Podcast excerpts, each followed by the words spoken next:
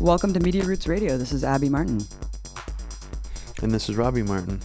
Sorry for the last podcast. I felt like I was like yelling into the microphone. It was like a little bit hard for me to hear. I had to turn on the volume because my voice was very acute. So I apologize for people. I'll try to hold the mic a little bit farther away from my Your mouth. freaking uh, time to be angry, though. It's understandable. Yeah, and so you know, we did this giant podcast for people who haven't checked it out. You definitely should because we did it right after the Muslim ban, and um, just kind of a raw emotional response to that. But a lot has happened since then. Um, as we know, Trump is signing these executive orders um, every day, multiple. He just signed today that gave police um, sweeping authority.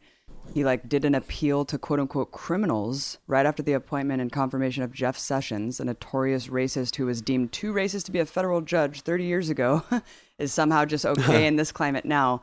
But he like you know he's standing next to to Sessions and he's just like, "Your time is over, criminals. There's a new day, um, and we're coming after you." It's like, what in the hell is this? We already know that police act with total impunity. Um, we know that there was like an unprecedented amount of support that police gave to Trump. There's already been stories of like police wearing MAGA hats on the job. It's a very scary climate when that was a cornerstone of his campaign to quote reinstate law and order. Like to me, that just means mass criminalization of minorities. Honest. Yeah, or just like easy, like um things that the police have. Like, there's a lot of laws in this country where the police have their own way of dealing with it. It's not not necessarily that they're decriminalized, but the police often will prioritize what kinds of crimes they go after, um, and things. And and I'm and I'm worried that um this will give them a pretty much a free pass, open season to uh to do like these sweeps and raids of low level drug dealers, um, sex workers. How do we even know what Trump's stance on medical marijuana is? He says he's into states' rights, but like, I mean, that's that's technically against the law. Still, the federal government still has marijuana as Schedule One. So if he's so into enforcing the law, why aren't people worried that he's going to try to usurp that? I mean, even well, Obama be, sent in the feds yeah. to raid places. Well, they so, should be because Jeff Sessions, that was one of his most bizarre um, Oh. beliefs, was that he really Oh, yeah. hates marijuana. And he thought that that was like his biggest contested issue with Obama was that he was too lax on weed. Um, and there was that famous quote from Jeff Sessions saying that he liked the KKK until he found out that like they smoked pot or something. It was a Yeah, really yeah, yeah. weird quote, but it's just like, yeah, I Yeah. mean, I mean, yeah. So we shouldn't expect good things from him on on marijuana at all. Um, it's No, very the- disturbing. And the and do you remember when it was like everybody thought Chris Christie was going to be his VP, and he was kind of like palling around with Chris Christie after Christie Yeah. dropped out. Um, most people don't remember this, but Chris Christie had was staunchly anti-medical marijuana and made it part of his campaign. He's literally one of the only Republicans in the primary who actually spoke out against medical marijuana. It was like very adamant. That's insane. Um, and then people found out later that he was actually getting a bunch of money from the booze industry, um, which is usually how that works. If you're really anti, what what's what's the competition against marijuana in this country? It's alcohol. Pharmaceutical companies, alcohol, and cop like um, lobbying groups. Seriously. pretty much a hundred percent yeah i mean there's really no one else who gives a shit that's so it's so it is like a very specific group of interests and cops probably generally don't really care anyways i think most of the time like in in i mean not i mean i'm uh, you know we're I mean a bubble in california when it comes to marijuana stuff but i mean cops generally now even if you don't have a medical marijuana card it's kind of decriminalized. Like they'll Right. give you a slap on the wrist or just tell you to throw it away and then let you like drive off or something. Um, it's not like that though in other states. Like it's real the penalties are really severe.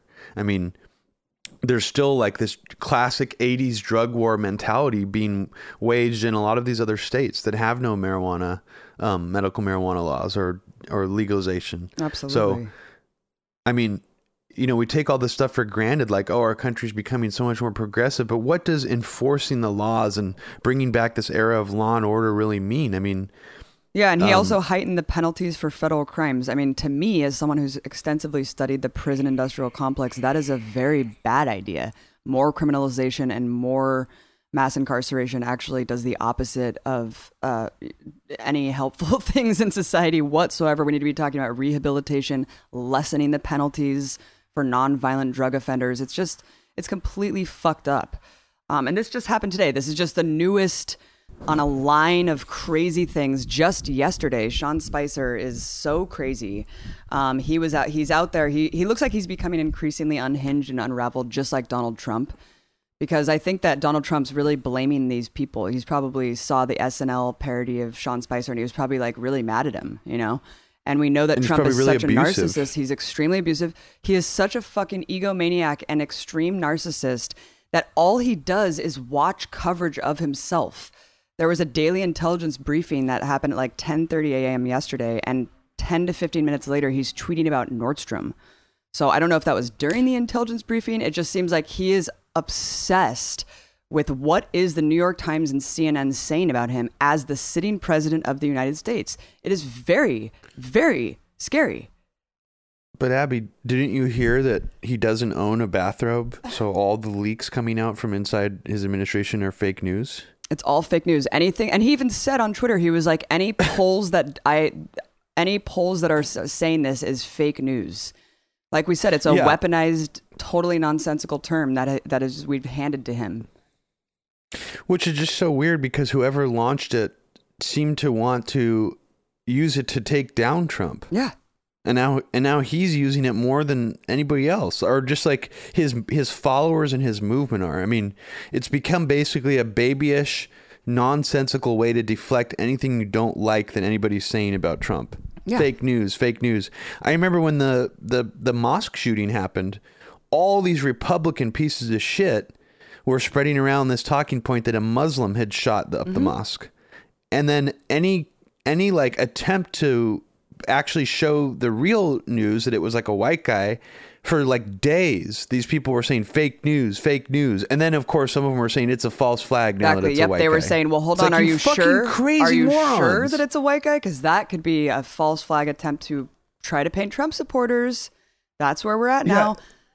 it, it's just it blows my mind that and it and it is the the fake news thing does play directly into these sort of conspiracy movement cynicism over the MSM and it and it continues. And Um, I wanted to say really quickly one really scary thing that Sean Spicer said yesterday. Well, first of all, yesterday, as Trump does these staged press conferences, because that's all he knows how to do, and he knows that, you know, a lot of his base won't really investigate and read the news thoroughly and really understand what the hell he's doing. But for example, he brings out the CEO of some Intel group and he's like in the fucking Oval Office. He's with the CEO of some company who already two years ago they had decided to, to build a factory or something in, in a state that would bring like 10,000 jobs or whatever. Meanwhile, he's exporting all these jobs because if anyone knows anything about capitalism, that makes no sense. You're not going to bring jobs back when you can pay people slave wages in China and Singapore and Bangladesh. So, anyway, he has the CEO of this company and they're holding up like his products.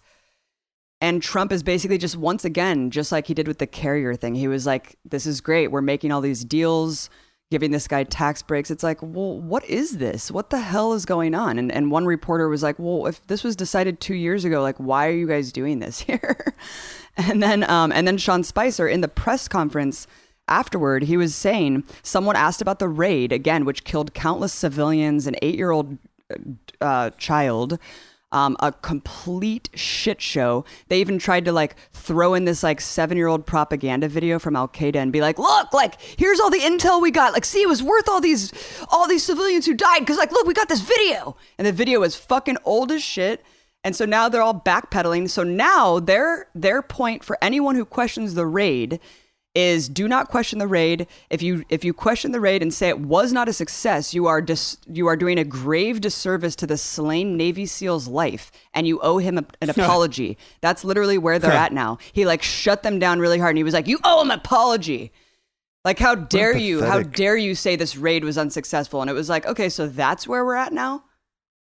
it's it just shows it telegraphs so much weakness. I don't understand if that's the problem like that's the problem with Trump and all his supporters thinking he's like this strong man who doesn't take shit from anybody. Like this all this stuff that's happening, even if you don't even pay attention to these leaks, like if you choose to not believe any of these leaks that are coming out, just look at the behavior of Spicer and Trump and tell me that that ultimately doesn't telegraph some kind of weakness and insecurity. Right. It's it's pretty obvious from just like a psychological point of view. So that's to me that's just strange that Trump can't just try to keep his cool and just act like he's not bothered by it because ultimately that makes that'll make him appear stronger. I mean, you can't help you know, it though when you're mentally Obama, ill. I mean, he, when you have yeah, extreme narcissistic personality disorder, you can't help it. That's what's so weird about it to me is like everybody was calling Obama weak, you know, constantly all these Republicans and Trump supporters, but like Obama's looking pretty goddamn like strong-willed and like a pretty calm guy in comparison to like Trump's just bizarre insecurities. Mm-hmm. Like just like I mean it, it's it's shocking. Well, even me. Bush um, um, never, you know, took to the press and said like, "I'm pissed, I'm hurt. Yeah. You guys are liars." It's like, no, you just don't do that when you're president of the United States. Yeah, I mean, I'm sure he was really hurt yeah. by a lot of it, but he didn't. He didn't let it show very much, and or you know, if he did a few times, it was more just kind of like a joke, like you guys right. all, you know, you guys really don't like me or something. Like yeah. he was saying that at like press conferences, kind of like you know, I know what's really going on here, but like, I'm not gonna, you know, I'm not gonna let it like completely define my way of acting towards you. Totally. Um, I mean, even though he was very hostile to the press and like a total asshole, he wasn't. It's just, it just seems like unprofessional. Even like, it's not just that it's not presidential, which is kind of a dumb term, anyways, but it's almost like unprofessional just from like a business perspective. Like, if he is running this office like a business, it just seems really unprofessional to act that way. Yeah, and, and I think um, that he's really we're gonna see him just increasingly unhinged, like I said, unraveling at the core more and more as time goes on. Because already it's been what three weeks. This is gonna really kill him, and I think it really is because he's just used to being groveled to. He's this famous billionaire celebrity who's like known around the world as this quirky guy, as the celebrity apprentice guy, and now he's a widely loathed like demagogue, neo-fascist who's implementing like crazy police state measures, like left and right. So I'm sorry, but you're not going to be loved. You're going to be widely hated, and millions of people are going to be protesting everything that you do. I'm sorry. You're going to have to get used to it, dude. And I loved what um what Howard Stern had to say about his relationship to Hollywood. He's like Donald Trump loves Hollywood. He's always wanted to be part of Hollywood for as long as I've known him and he's like this is the biggest crushing blow to him is that now Hollywood hates him. Right. That's all and he cares like, about. Seriously, that says it all. No, I know. And like just that alone probably was like a huge blow to Trump because he really is just a fame whore. You know, like other billionaires don't try to get into the spotlight all the time like he does. He wants to be like a celebrity. He's obsessed with be- being famous and being seen. You know, he's a narcissist. Right. I mean, it's so um and it, yeah, it's just it's just to me that's it, it was just really funny hearing that from Howard Stern because it's very believable, right? And uh, and yeah, of course, all these people were saying Howard Stern was lying, or I don't even did Sean Spicer even say something about that? I feel like he did. Yeah, he it was very once again this whole alternative facts uh, deflection on everything. He did say something very Orwellian. I forget what it was. It was just basically denying denying deflect is their whole campaign. It's really the Bush administration on steroids. And I'm not giving Obama a pass, obviously, but like it, it is just so surreal the way that these people address the press and and describe their policies. It's very interesting. Like like the whole it's not a ban thing. Well, Sean Spicer just yesterday called it a ban in the press conference. It's like, damn, you guys got to keep up with yourselves. But what's even sadder is that the loyalist army that you know um, defines Trump's base just does their bidding for them. It's like they can say whatever they want, and this loyalist army will still be acting on behalf of Trump and apologizing for him. So they almost don't even care, you know, because they already know they're not trying to get New York Times' people on board. Like it's totally mm. just off their radar. Yeah, and also like they'll they'll pull, you know, they'll do like Rorschach politics still on him. Like the people who are are like critics of Israel and who are anti-war, who are supporters of him, will just only pull the kernels, you know, that that validate that point of view, and then won't listen to anything else. Like I was arguing with these people who said that he did speak out really strongly against the settlements. He's not pro-Israel, you know. Like you should check your facts. So I looked exactly what was said. Trump himself didn't say anything. Spicer said something like very, very like all he borderline. did all he did was say that they're they minorly don't they critical. don't contribute to the peace process or something like very That- and that's not speaking out against the settlements at all. Right. Are you kidding me? And that's and that's what they're they're propping up. Like it just it really does show uh, not just a lack of critical thinking, but like just blind loyalty to Mm-hmm. him. And but I think fortunately, what's happening, the one positive thing I've seen of this is that a lot of those people are not bothering to mount defenses of things like him trying to start a war with Iran or you know Bibi's like overwhelming love for Trump or the fact that Israel you know Israeli society loves Trump um, they're ignoring those kind of things because I don't think they can defend them. And I think we're going to start, there's going to be a pile of things piling up that certain more of the savvy Trump supporters will will not be able to defend. I'm not saying they'll stop carrying water for him, but at the very least, those won't be things that they're going to be like out there defending.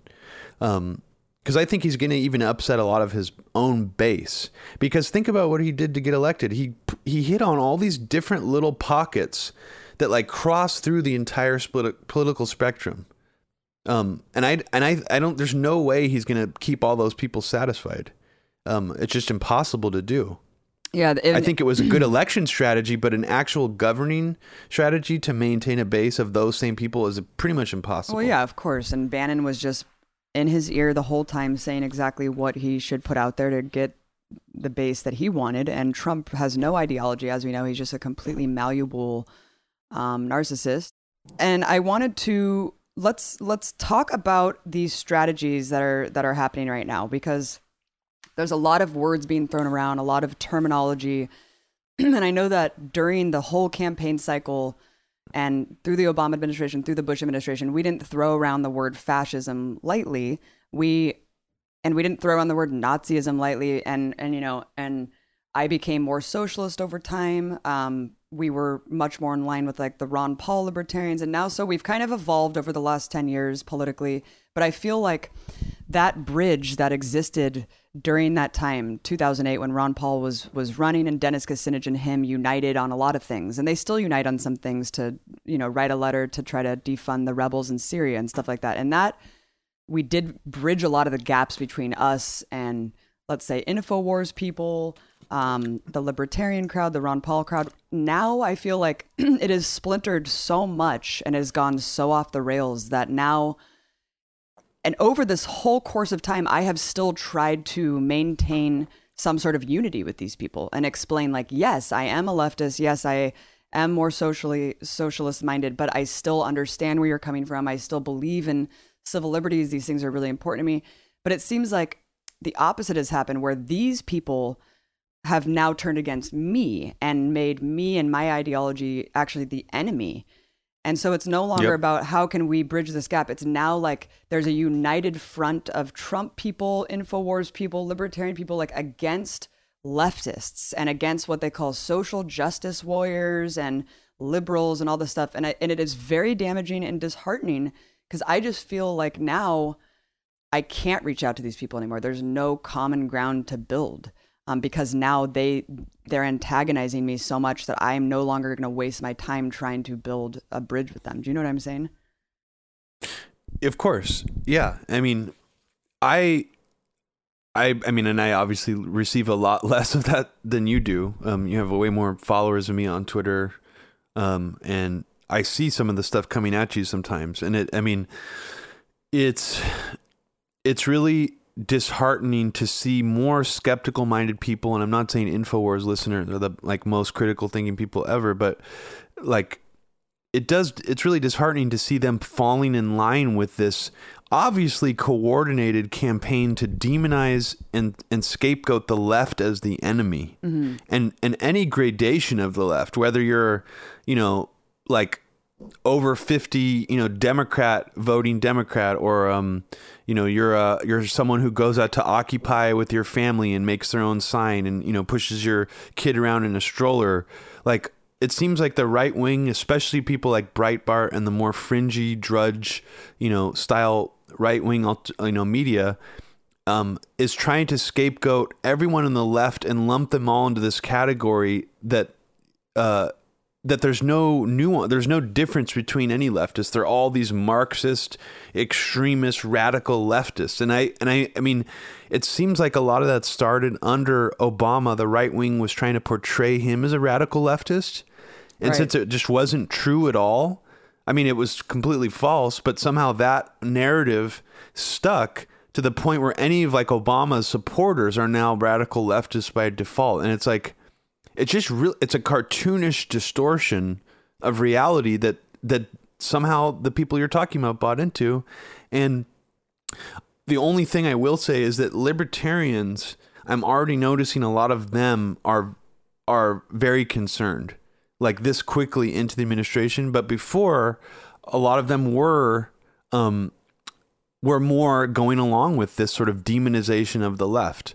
Like they were, you know, really worried, you know, like upset about social justice warriors and leftists and all this stuff. And then now, I think that this, this Trump's like war drum beating is really scaring them too.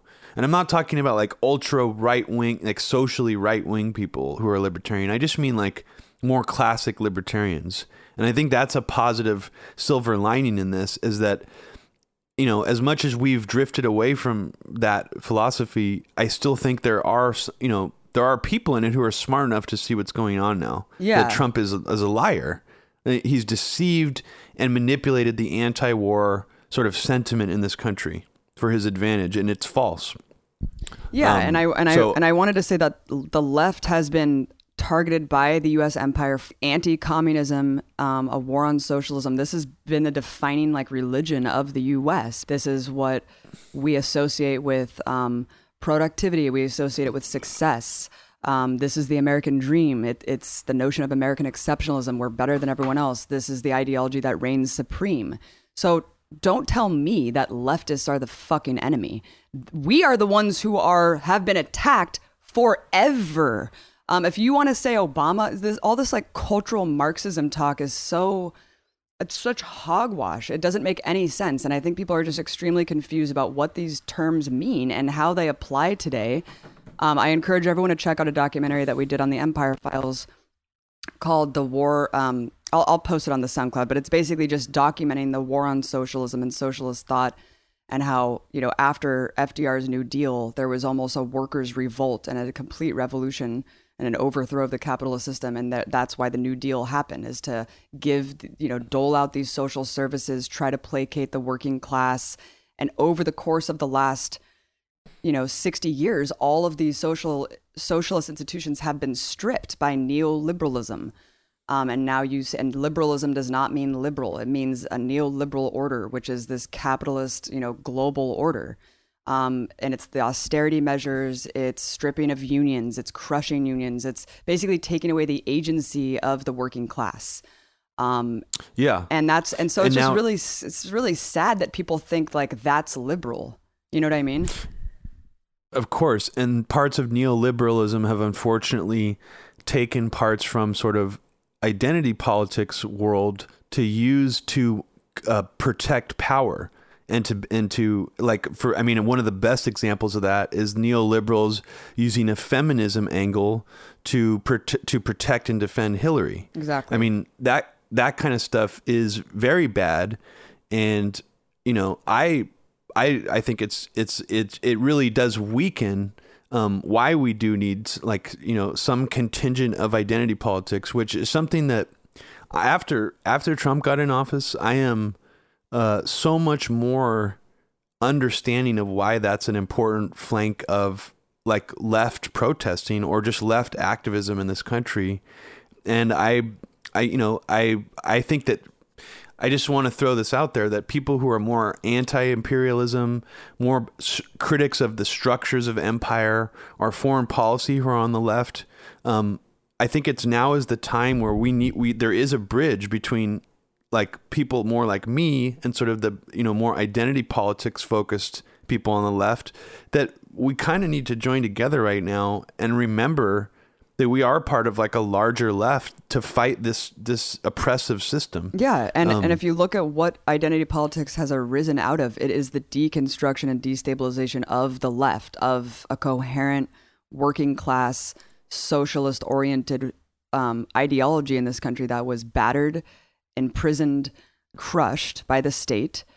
Um, and and out of that, out of the ashes of COINTELPRO in the 60s and 70s, rose the Reagan era and this kind of reactionary force, and that in turn got us this identitarian um, pol- political sphere where a lot of people are maybe dissociated from what left politics really is, but we shouldn't look at these people and be like, you have no leg to stand on. Like, obviously, black people are being oppressed. Obviously, women, now women's rights are under attack. Obviously, Latinos are under threat. All of these identities have perfect um, validity to be organized in their own identity, to be active on that front. But it's also important to have this greater understanding of, of how that unifying factor can come together with other leftists who don't share that identity. But I think that it all stems from the crushing of any sort of real resistance that came out of the 60s and 70s to now today we're still trying to catch up.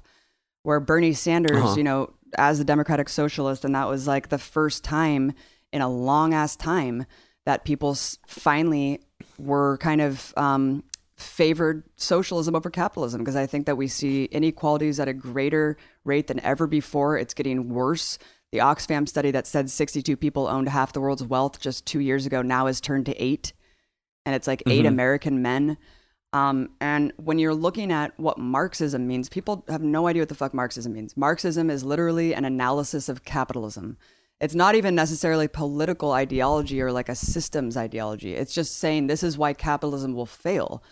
So when people call themselves Marxists, like Dr. Richard Wolff is like a famous Marxist economist, he doesn't even necessarily propose like here's what should replace capitalism. He just says this is my Marxist analysis about why capitalism is defunct, and it's very spot on.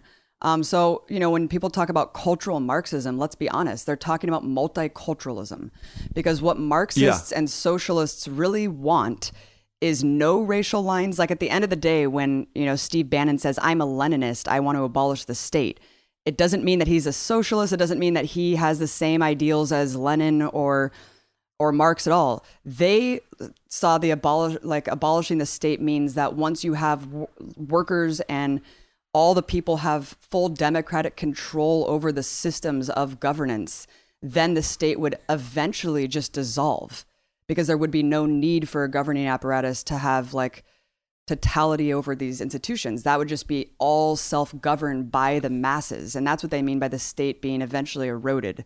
So Steve Bannon has used this kind of terminology to like heighten this like war on the leftists by using their own terms against them. It's very interesting.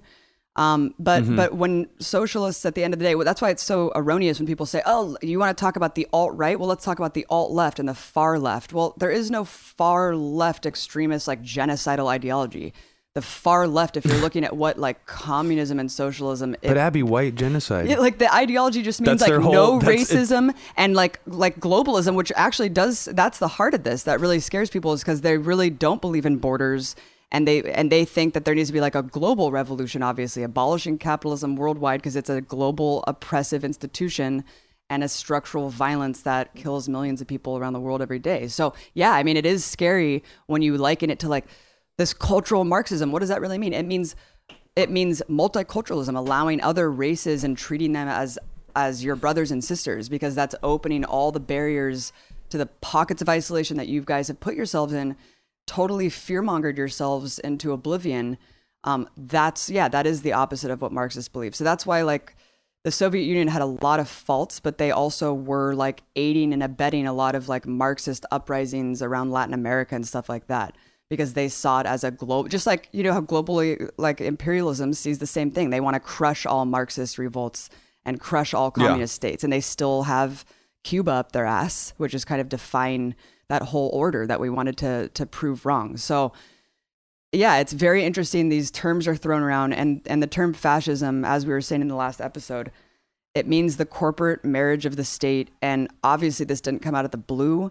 But if you do not want to address the faults of capitalism and how the inevitability of unbridled, unfettered capital, capitalism is fascism, which is exactly what we're seeing today, then Uh, there's not going to be any deep analysis or any any real grasp on how we can challenge this because you have Nancy Pelosi up there getting visibly perturbed and shaking when a when a student asks her how can Democrats appeal to the Bernie Sanders movement who wants a different kind of economic interpretation. And she goes, "We're yeah. capitalists, okay?" She's like, "Okay, well, we're capitalists, and that's just the way it is." And you're like, "Whoa, what are you talking about, dude?" Like, okay, well then that's just the way it is, Nancy. Well, then you get someone like Trump run the country like a business. Yeah, it's it's um it is really interesting how the right in general, and I mean and I and I don't mean to generalize the right, but I think that a lot of people on the right have been indoctrinated into believing that they're being oppressed somehow on some level by the left, mm-hmm. whether it be the liberal media, liberal Hollywood, you know, these liberal corporations. And it's like, you know, these these um, institutions. I mean, maybe Hollywood is more liberal. I mean, I I will concede to that, but I mean, the calling the media liberal um, is just so so blatantly false. And corporations care about money. Yeah, you know, everyone like even just this whole like why are they casting you know female leads in Star Wars or like replacing you know characters with like black actors? Do you really think these corporations are doing it out of some kind of like identitarian like they want to like push the envelope no they're doing it because they're they're reading the barometer of the country and thinking that that's going to make them more money i don't right. i mean i don't think for a second that the that like you know the female ghostbusters movie was a, a calculated attempt to like push you know some kind of identitarian uh feminism on the american public. It was just like they they that's what they thought was their was their meal ticket. Like it would make them money. So i i just find that fascinating that that a lot of the trump supporters are in this perpetual state of victimhood where they think that they're being oppressed from all sides. Like and it is sort of like a white male victim victim mentality like perpetual victim mentality. Um and it's unfortunate because uh i feel like it's I mean, it, I mean, it's obviously so false, but it's like it, it's it's not an empowering or um or good healthy thing to believe to feel like you know that everyone's against you and that the left is this specter that's always trying to beat you down. I mean, it's just um, it's it's just sad. Uh, and I think that it shows a lack of conviction of what they actually believe.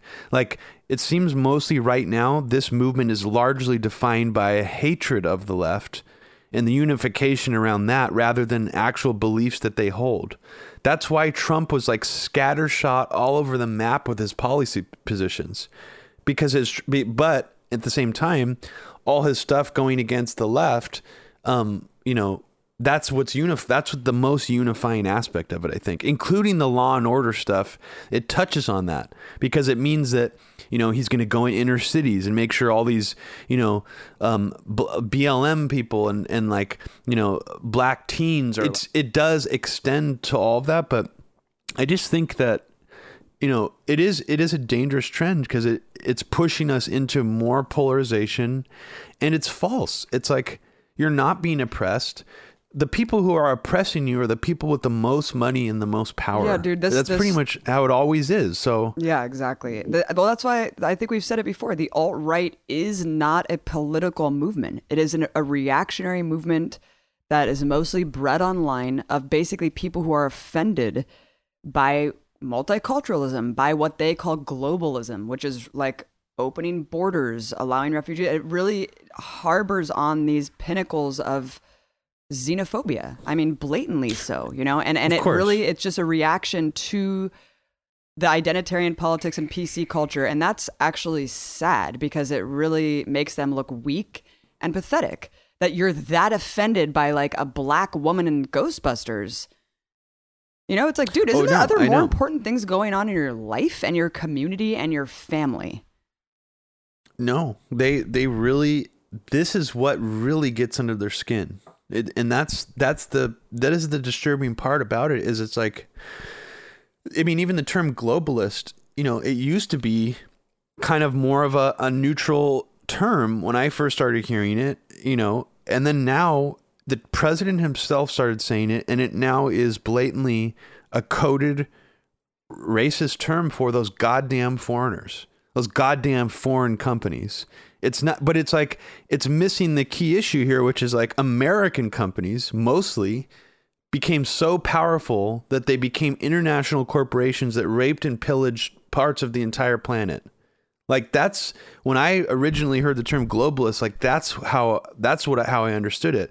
It's now become America good these foreign companies, these companies ran by foreigners. It's like no, actually a lot of these companies are straight up 100% American values exported all over the world and by American values I mean like rampant unchecked capitalism that fucking turns whole classes of people in these other countries into basically slave slave classes, indentured servants. So I just don't understand how even that is um is has become like a right wing talking point. Yeah, I even had a, a, giant argument with someone who took over that Facebook group. Um, and and I was saying, yeah, I mean, Exxon Mobil, like we have this, it's like it's the veneer of whatever the hell system we had before, whatever oligarchic mess that America was, is now the veneer is completely lifted.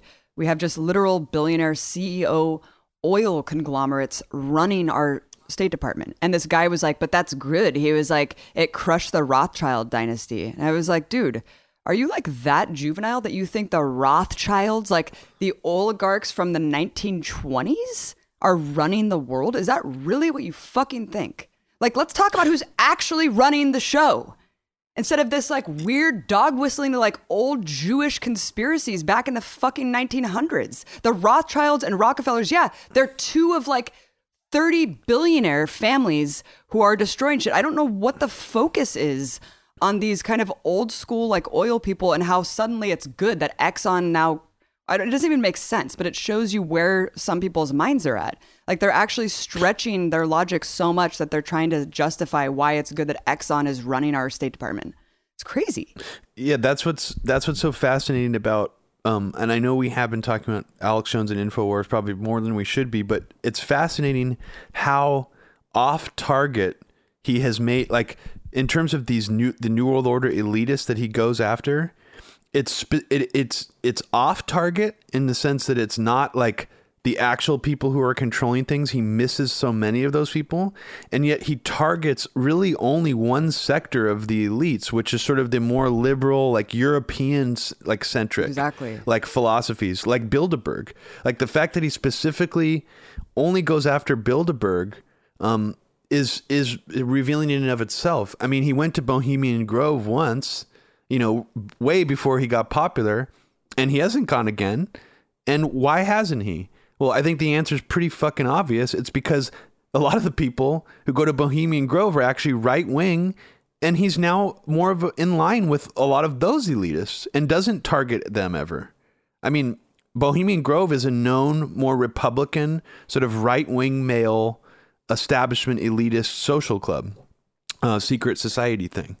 And uh, he doesn't talk about it at all anymore. Yeah, remember he didn't um, even know. He kept saying the Koch brothers. He was like he was like the Cook brothers, like acting like he didn't know who two like the most influential oil family billionaires who have essentially like hijacked all of the right wing media in the fucking world to promote climate change disinformation. Oh, he just didn't know who they were. He just has no idea who they are. But he'll he'll die for Trump though. He's ready to die for Trump. Oh yeah, we need to we need to mention this because we are going to talk about sort of the brown shirt mentality that's happening right now. And you know, I thought that Nazi the Nazi accusations being thrown around um, against Trump and his supporters and the fascism uh, accusations were hyperbolic uh, before the election and even before the inauguration. I did not. Um, I was very hesitant and very careful about using terms like that until he got into office and I started I saw like a switch flip among his supporters where um they became way crazier Abby like overnight I mean like yeah. within maybe like a few days 48 hour period and after this Milo UC Berkeley response it was like they took the gloves off and literally acted like it was the end of the world and it's time to go out into the streets and kill liberals and leftists now. Like the amount of comments that I saw, um, the amount uh, and just and and all the places that I looked was very very disturbing. And then now we have Alex Jones saying he's ready to die for a sitting president of the United States who's a elitist billionaire moron. And he says, um, and he um, says, if if if he delivers, it'll be bigger than 1776. What does that mean? He delivers, what exactly? I I don't know. Maybe you know. The only I, I don't know. Maybe Roger Stone is whispering in Alex Jones' ear about you know different conspiracy dog whistling stuff. Still, Roger Stone did tell Alex Jones you know, Trump knows about 9 11. And it's like, what does that really mean? Just like, what does it mean when Trump says we're killers to Bill O'Reilly? What did he actually mean by that? Did he mean, is he talking about Iraq?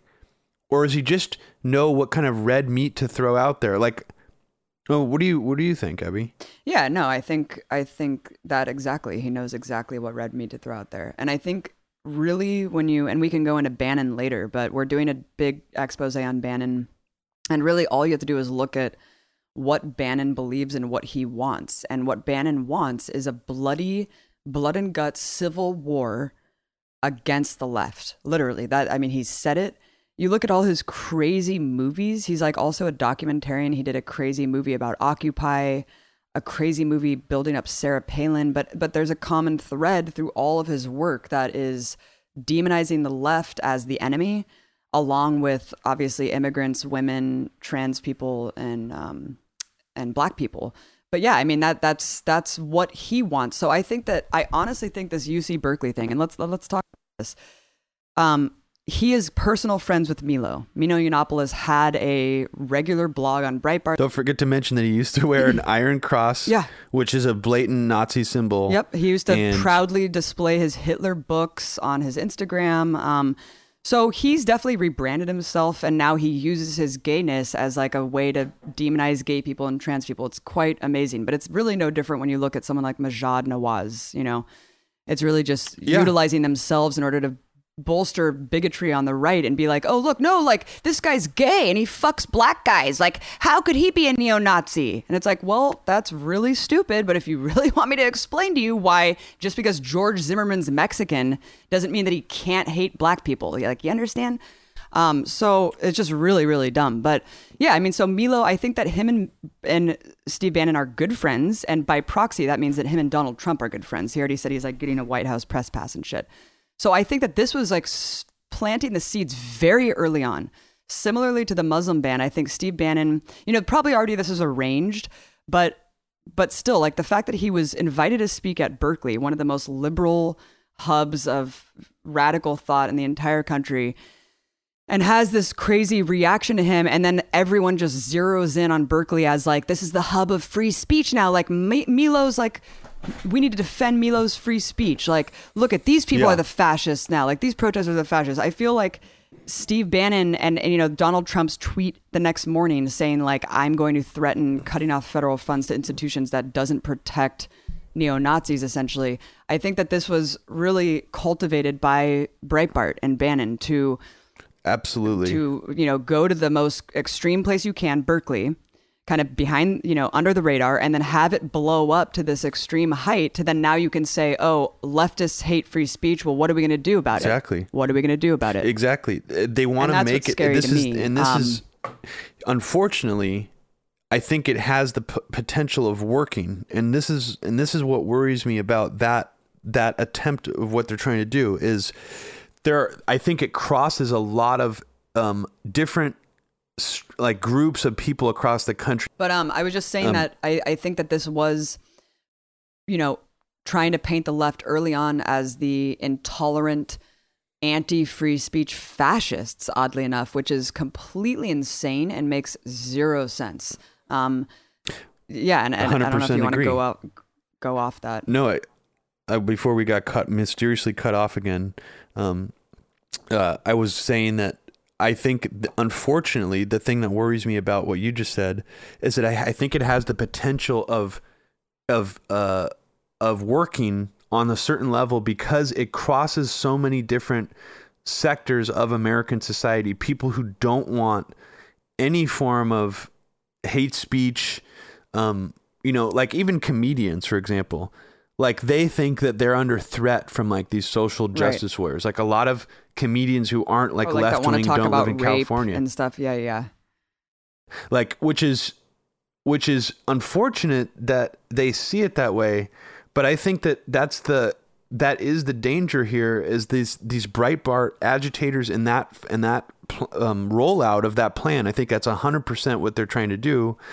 Has the um, it can have the power to ensnare people who do not subscribe at all to other aspects of right wing ideology, but who think that it is extremely important that we let people like Milo, you know, say whatever he wants on campuses. Like there are people who will take that stand, and that's that's what Steve Bannon and these like Breitbart people are. They're trying to create a wedge so that people who might otherwise have sympathy with all these other left issues will all of a sudden be like, wait, now I'm under th- some reason. Like those people see, you know, can will will take what's what Steve Bannon is trying to do with Milo and apply it to their own selves. Like they're going to be censored at some point. I mean, like even Jerry Seinfeld made this big show of acting like, you know, he can't even do college campus shows anymore because the college kids are way too sensitive at his jokes. And then the joke that he proceeded to tell as the example was a terribly dumb joke that nobody in their right mind would have thought was funny because Jerry Seinfeld is a hack. And he's and he's actually not that funny without Larry David's help.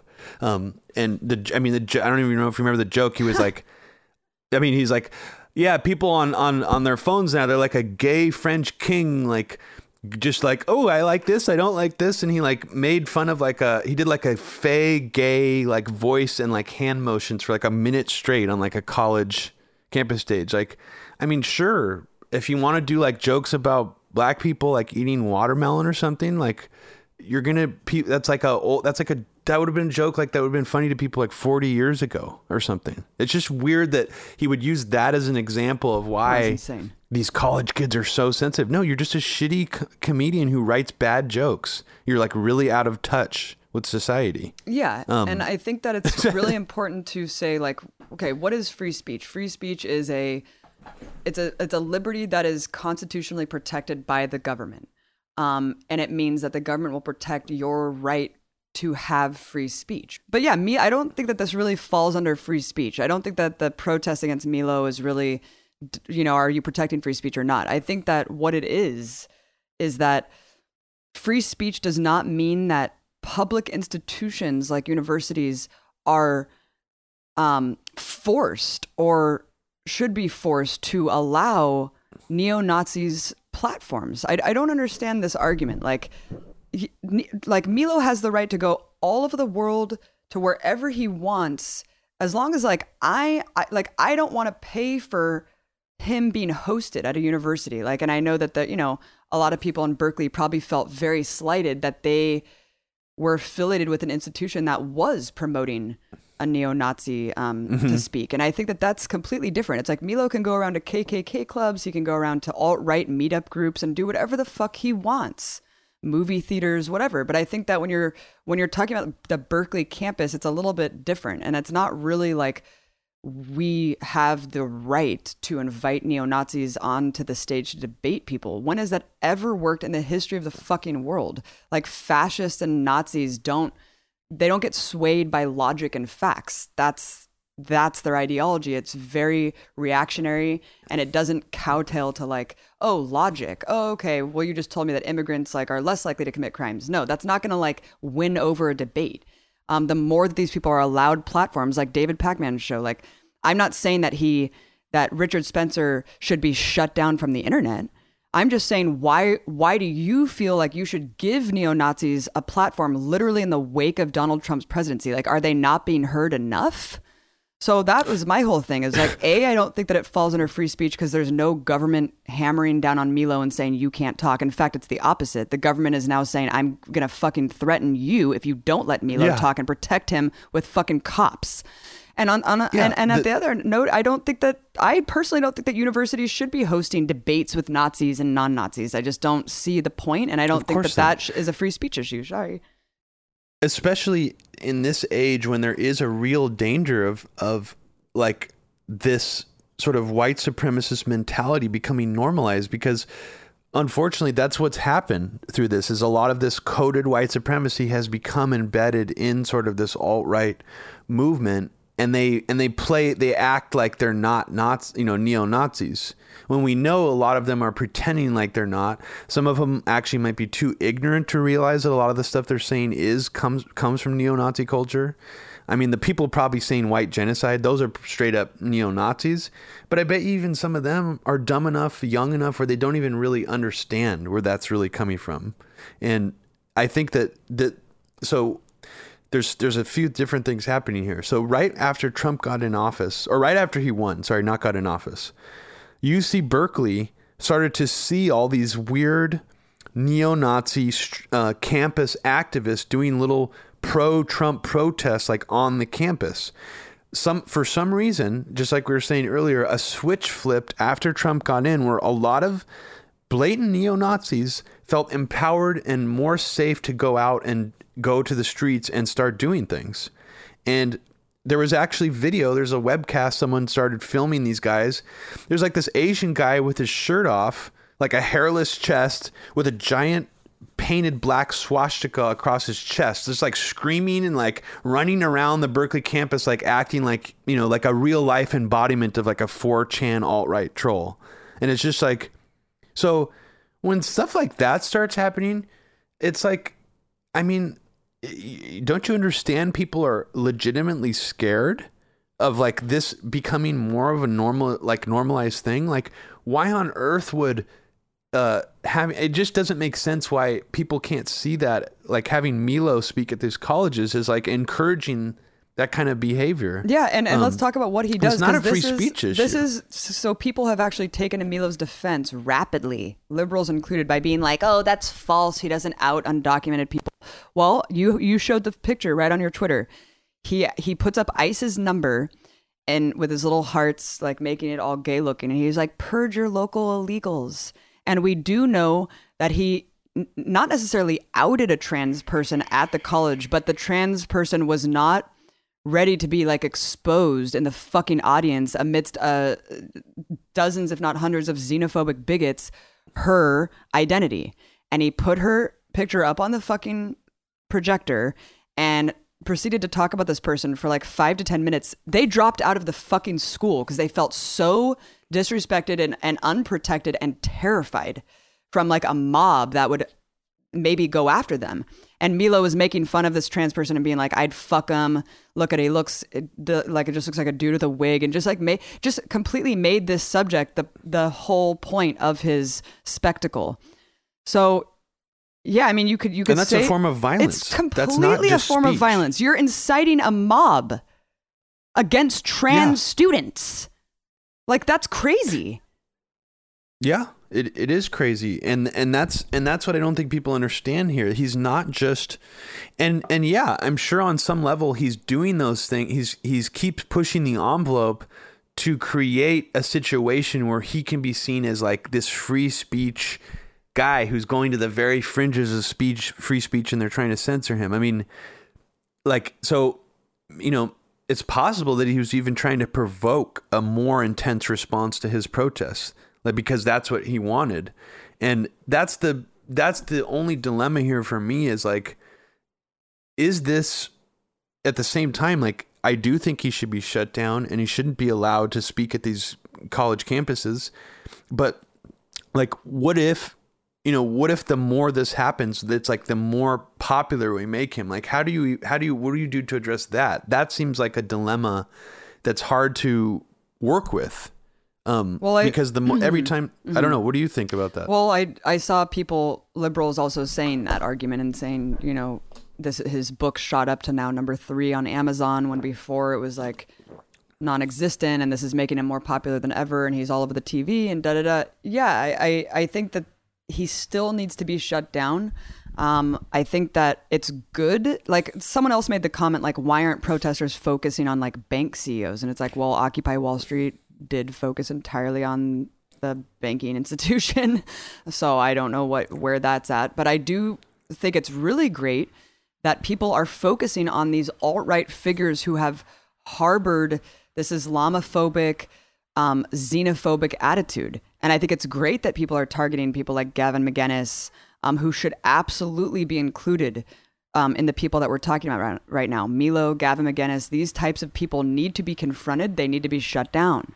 Um, I don't think that they need to be shut down with quote unquote violence, but I don't think that protesters are fascist for trying to block someone from like getting into a, a college campus if they are openly trying to like put trans people on the spot and incite mob um, mentality against them. So, I yeah, I mean, it is a dilemma. It's like, okay, do you want him to get more popular? No, but I think that he's. I think that this is just a peak, and it's going to go down very quickly because I think that what campuses realize now, like Berkeley's not going to host Milo again. That's for damn sure. After having like ten thousand to twenty thousand dollars worth of damage to their windows and stuff like that. So I think that above all, people now realize it's extremely costly and ineffective to host these people. Um, and even Gavin McInnes was just shut down at, at NYU or whatever the other day, just days after that. And I think that even though there's a peak and a surge in their popularity right now, it's going to come crashing down and they're not going to go up from here. Um, everyone hates these people. They're now put on the spotlight, and I think it's great. And I think that they're not going to have those platforms and venues um, on college campuses. And I think that this is, it's gonna, it's not gonna last. I don't think that their popularity is gonna last. So enjoy it while enjoy it while you can. You know, I don't think that this is just gonna go up and up and up for them, and they're gonna be. No, I I completely agree Yeah. with you. I mean, that's the that's the most wonderful thing about this is the alt right and these sort of quote unquote edgy outsider forces, you know, that were were not part of the establishment before and thought they were being oppressed by the establishment, the liberal establishment. You, you guys are now uh, have your guy in power, and now you're part of the establishment.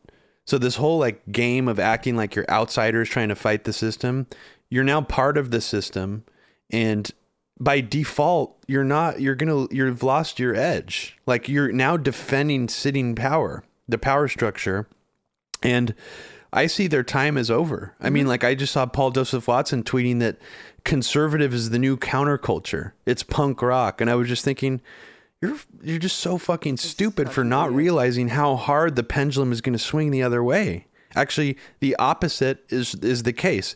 Conservatism is now part of the establishment again, and now liberalism and leftist thought will become the counterculture. Yeah. I mean, it, but it, and it always has been, but it's going to become it even more to a to a degree that they are underestimating and will be um, steamrolled over like a fucking tank.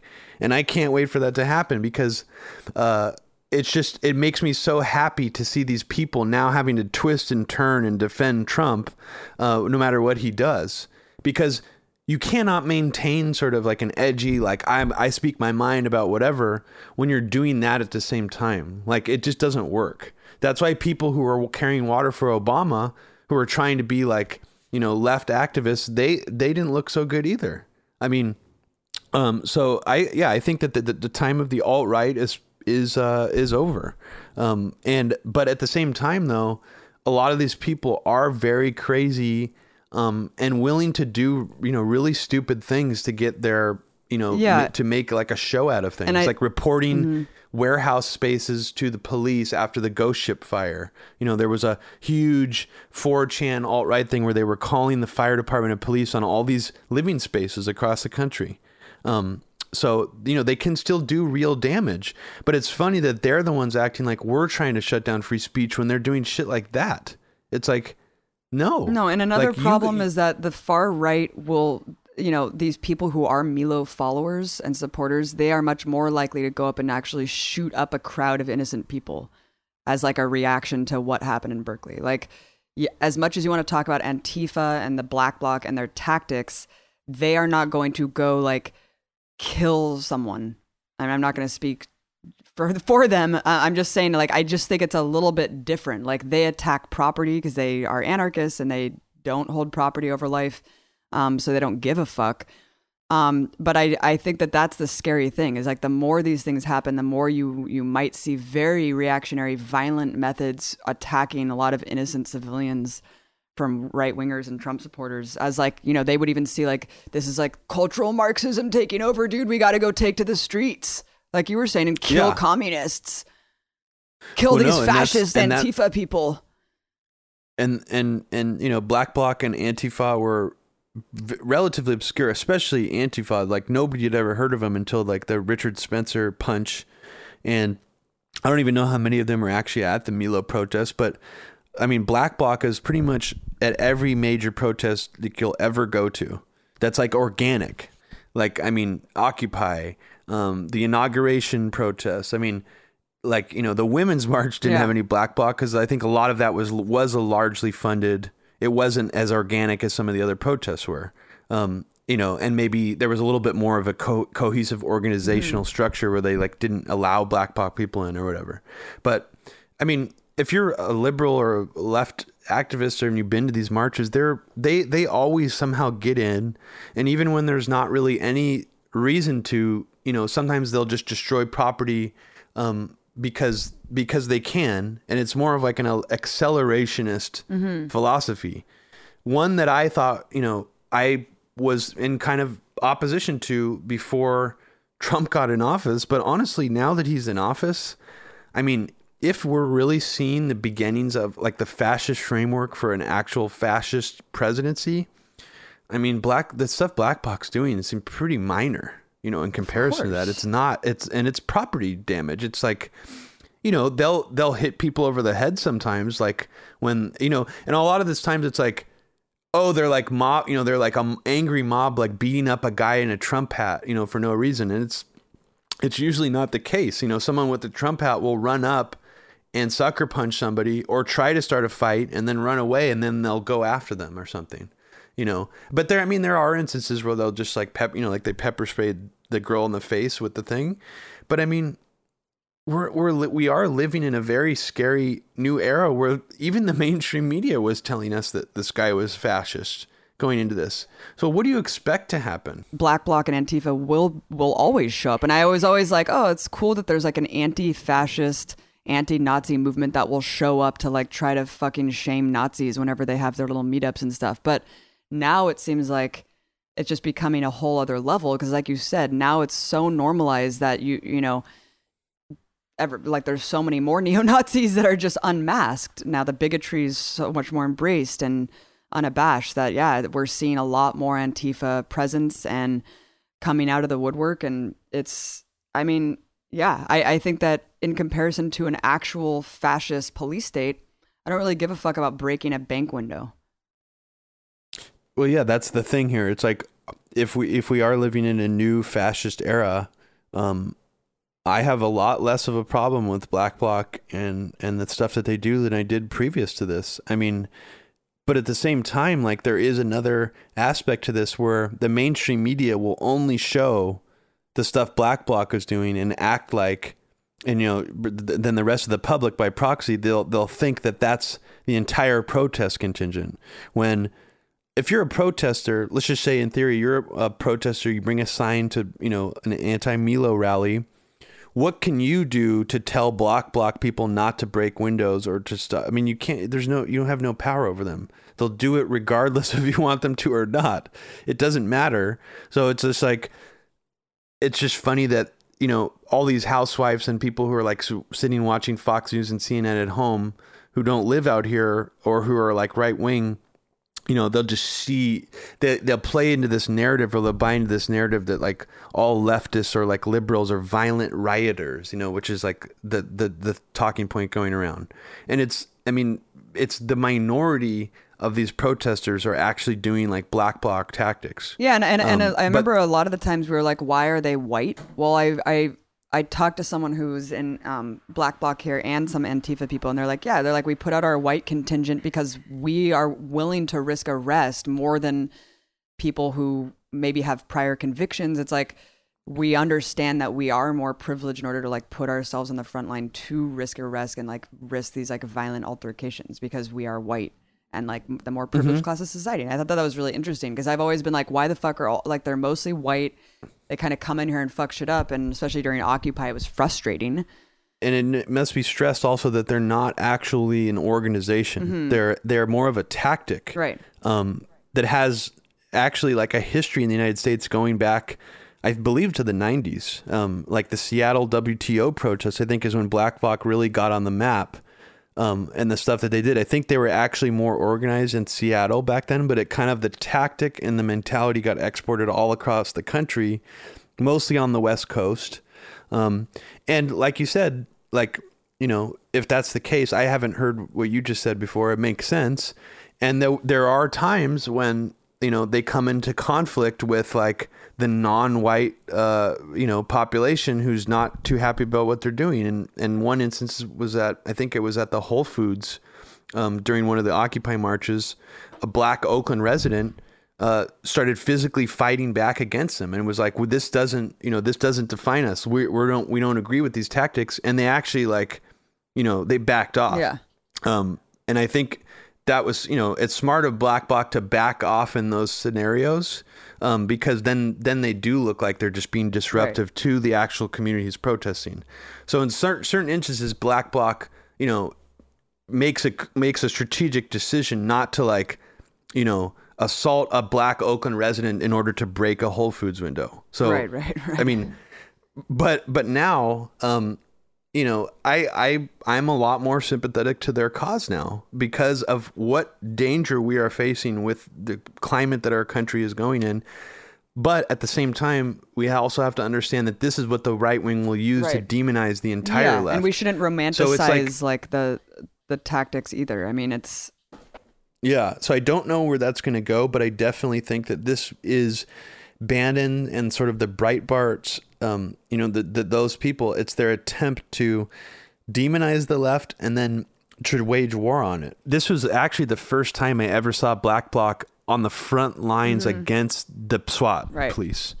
That's a change because when we were at Occupy, Abby, I mean, we only saw them pop out to break windows and then like run back into the crowd and let the crowd deal with the SWAT police. Like I don't remember I mean maybe I'm wrong, but I don't remember the black bloc being there to fight off the SWAT police like when they would really like launch tear gas and stuff. I remember there was, was- one time during the day when they all had the shields up and they were on the front lines Uh-huh. moving forward and they really got fucked with. But they were leading the march against the cops and there was like a th- that was when the cops like tear gas families like walking with baby Oh, yeah, in- during the stuff. day, yeah. and then kettled everyone So into that- that giant lot with the fence. But they were on the front lines with the shields that day, and I remember being like, "Good, like that's great," you know? Yeah, I mean that's, and I want to see more of that. Yeah. I mean, like I, I think that that's if they're willing to put their safety and like lives on the line against the police who are, you know, d- indiscriminately launching flashbang grenades and tear gas canisters like directly at protesters' heads and stuff.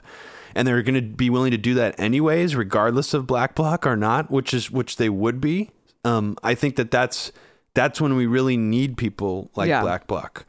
Um, so I'm I'm an advocate of that m- mainly as as like, um, so And I wanted to so say, yeah, my attitude is what I wanna- my attitude has changed about it. Um, but what were you gonna say? I was Sorry. just gonna say one really quick thing before we go into the Nazism and stuff. Um, you know, Richard Spencer and Milo and these people, like I was saying, during the Bush administration, it was hard to really find Bush on campus or find any of these war criminals in his administration. John Yoo, of course, teaches at Berkeley. No one really talks about that. He has to move his classroom though because he he'll get fucked with, I think. But um, but no, I think it's that's why this is so appealing because people see the influence, the enormous influence that these people wield, and they are accessible to heckle and and try to stop from speaking. And so I think that that's why people are targeting these people because they see, yeah, like you guys did bring us Trump essentially. Like of course you could talk about the multitude of other things that brought us Trump, but this ideology that's getting normalized now, you can pinpoint to a couple fascist figures on the right, Paul Joseph Watson being one of them, and I guarantee you he'll never have a speaking tour here because if he does, it's going to be really um, not very successful. But you know, when Nazis start saying they need to secure public spaces and access and protection for their movement to succeed, then I think it becomes the job of leftists to deny them public spaces like that. They have the right to go, like I said, go to your own meetup groups and whatever. But like coming to public institutions and universities, I think there's really no historical precedent for success of engaging this type of mentality and ideology in a friendly debate. I think that the opposite is true. And I don't think that denying Nazis the right to recruit on like publicly funded institutions makes you a fascist. I think that that is very erroneous. and I think that this whole like not, you know, um, Hitler was a socialist thing and Antifa's fascist is very confused. And I don't know if you want to go into like how that just doesn't make any sense, but. Well, it's just such a childlike response to be like, I'm not a fascist, you are. Like, it's just like, and and at the same time i do like i was saying earlier i do think a lot of these people are dumb enough where they don't understand or just don't care or don't do enough like critical analysis to understand that a lot of this stuff is coded white supremacy that come that actually comes from neo-nazi movements. And the most extreme example obviously being white genocide but it goes it goes into all these other areas too. Um, you know, like thinking that illegal immigrants are, are rapists and murderers. I mean, that is a white supremacist uh, neo Nazi belief. Um, and like, so I don't know. It's just, I, I think that uh, those people, um, you know, a lot of their followers might not be neo Nazis, but the people who are putting out this information, like they know what they're doing, and it's and sometimes it's cleverly coded. Um, but we know, I mean, like there's there yeah, like the picture of Milo wearing the Iron Cross. I mean, there were points in his career where he was more comfortable being more open with his actual you know beliefs or maybe shock tactics or whatever shock tactics or not you're wearing an iron cross um, and you spout the kind of ideology he does, you, you, don't really have to add many things together to understand what, what he is. Right. He so, just puts himself under the guise of like, I'm a performance artist. I just say things that are provocative. Well, we know where you came from, bro. SARS. Um, yeah, I mean, it's just it's just phony. Like I like like I would respect these people more if they were more um, openly neo-Nazi. I mean, that's the reason the word respect is probably not the right word, but like they would be, they'd just be more real. I mean, it's all this phony coded you know, this is a reasonable argument for why you should hate minorities, right. kind of thing. It's like, mm, you know, yeah. I mean, yep. So, and, and I just want to let's put let's get this out of the way. People who tell me Hitler was a socialist. Okay, so you know how misnomers are are very prevalent throughout history. Whether you, like we were just saying, neoliberalism, perfect example. It has nothing to do with being liberal. it's like the opposite actually because you're like taking away programs for the poor right in favor of corporations so just because Hitler was a member of the quote national national socialist party or whatever he was a member of does not make him a leftist socialist. Um, in fact, there was an interview. Oh, yeah, okay, let's just get this out of the way. He's a rabid racist who basically used socialist language per the um, climate. Um, there was a huge economic collapse at the time in Germany. Um, and he took that to his advantage. He used the language to his advantage because of the popularity of socialism around the world at the time and because of the economic crisis in Germany. Um, there was a really interesting interview with Hitler that was published right at the beginning of his reign, where the woman is asking him, and I'll put this on the timeline as well, where she says, Why, I asked Hitler, do you call yourself a National Socialist, since your party program is the very antithesis of that commonly accredited to socialism? Hitler responds saying, Socialism is the science of dealing with the common well. Communism is not socialism. Marxism is, Marxism is not socialism. The Marxians have stolen the term and confused its meaning. I shall take socialism away from the socialists. And then here's what he says He says, Socialism is an ancient Aryan Germanic in- Germanic institution. Our German ancestors held certain lands in common. They cultivated the idea of the common well. Marxism has no right to dis- disguise itself as socialism. Socialism, unlike Marxism, does not repudiate private property. Here's where we get into really what Hitler believed in. He believed in socialism for the white Aryan class and the nation. So he he was a nationalist and he basically says we he says unlike Marxism, socialism involves no negation of personality and unlike Marxism, it's patriotic. So it doesn't repudiate private property. I don't know what the fuck he's even talking about. He just sounds like he's like a complete insane person actually. But it shows you that he has no idea, you know, he obviously does not adhere to like leftist socialist ideals. He was a rabid racist, total conspiracy theorist, out of touch um, narcissist who was obsessed with the notion of private property and power for the white Aryan Germans. And he interpreted socialism as being a nationalist identitarian thing. So you know, it's just like a really sad talking point that does not hold any water. And it does not mean that Hitler, like, you know, nothing's black and white. Like, don't just take, oh, Hitler was a socialist. Did you know that? It's like, dude, just look into this stuff a little bit. It's not, it's not really that hard. Um, and I would recommend just to look into a little bit of what socialism actually is. It means controlling the means of production and democratically rec- like having a say in what how means are produced and how the economy is structured. It's not, you know, it's just like it's very very weird how people are just really have no knowledge of these things.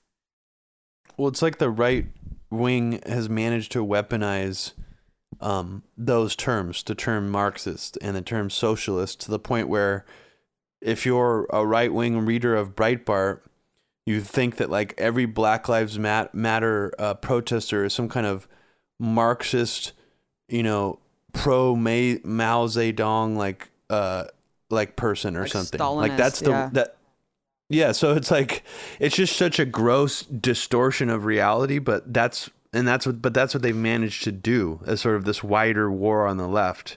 Um, Oh, and, wh- and it's for- really unfortunate. 'cause- Yeah, 'cause. It just ruins like the language. What'd yeah, totally. I was going to say I totally forgot the most important part of this Hitler quote where he says, "We chose to call ourselves the National Socialists. We are not internationalists. Our socialism is national.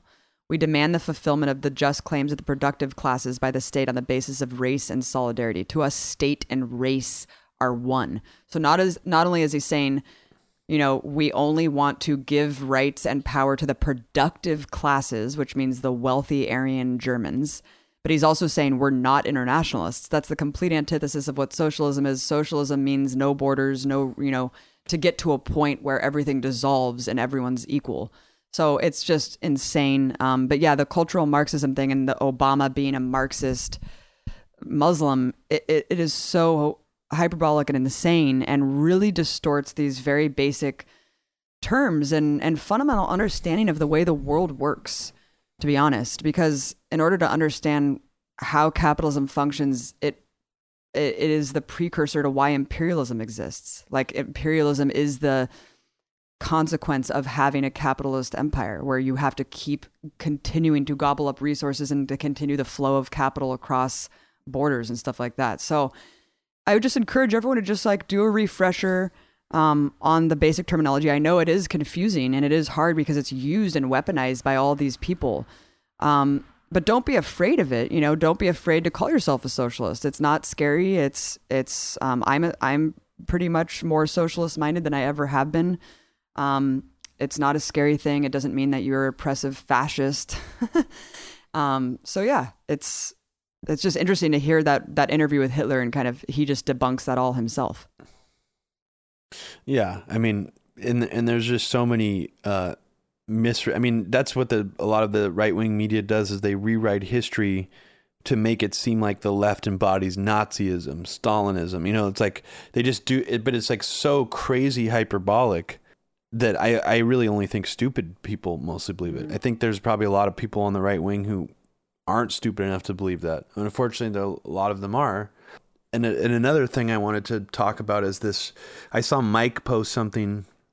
I don't even remember what it was, but I saw someone from the alt right saying, like the people who fought um, the communists, you know, under Nazi Germany, uh, like were the brown shirts, and they were actually like they, the communists were actually really dangerous and they needed to be stopped. And this guy like went on for like 20 comments responding to Mike about like how him and the alt right are going to embrace the term brown shirt um, because that was the force under Nazi Germany that like fought against these communists, which Hitler and the German chancellor and the German government largely exaggerated as a scapegoat which was their way of waging a war on the left in Nazi Germany. But the but there's a warning here to all these people who might want to be Trump's brown shirts now.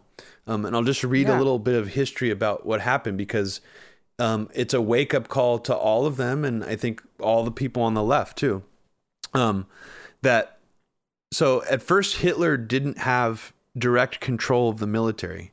Um, in 1933, uh, he mostly relied on a paramilitary force that was autonomous called the SA, also known as the Brown Shirts. So under Hitler, there was the German army and there were the SA, there were the Brown Shirts, and they were a paramilitary, mostly, I mean, quasi official. They weren't official, but they were encouraged and egged on by uh, the German government. And I'm, I'm going to quote from Wikipedia right here.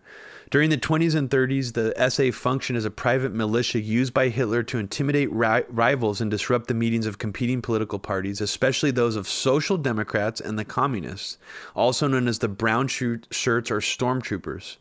The SA became notorious for their street battles with communists. The violent confrontations between the two contributed in the destabilization of Germany's interwar experiment with democracy, the Weimar Republic.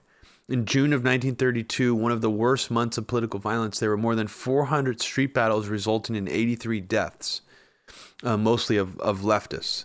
Um, and then it goes on to say on July 6, 1933, at a gathering of high ranking Nazi officials, Hitler declared the success of the National Socialist or Nazi brown shirt revolution. So this again goes back to what you were saying. He was trying to go after and destroy actual leftists, social democrats and communists, but he referred to the brown shirt revolution as a national socialist revolution. So he's not using the term socialist like the way these people are interpreting it again. But so the brown shirts became so powerful and confident that they actually started um, openly threatening the official German army and government. They sort of it was be, they became uncontrollable. So create let's let's think about a parallel to what's happening now. What if Trump and Bannon are encouraging you know, sort of these loyal people who are very well armed in this country to sort of kind of be a quasi brown shirt force for them. But eventually, if you go from the historical, you know, parallel of Adolf Hitler, um, the brown shirts eventually had to be quashed by Hitler because he lost. It wasn't that necessarily he lost control of them; it was that they got too powerful in Germany. So for the people who are like carrying water for Trump hard enough where they're saying they're going to die for Trump, they're going to take off ar- up arms for Trump, they're going to kill leftists for Trump, you might want to look back to Nazi Germany and realize that even if you do that, Trump will probably have to destroy you at a certain point because or the government will. The US government in controlled by Trump is not going to allow paramilitary anti-leftist forces to rise to power enough where they have the power to threaten the government. That's not going to happen. So I do think this is an interesting dilemma where, um, so uh, Wikipedia goes on to say um, there was, so the night of the long knives, after Hitler turned against the SA or the brown shirts and decided to fully consolidate power by ordering a hit on one of his biggest former allies, that one of the heads of the SA, Ernst Röhm.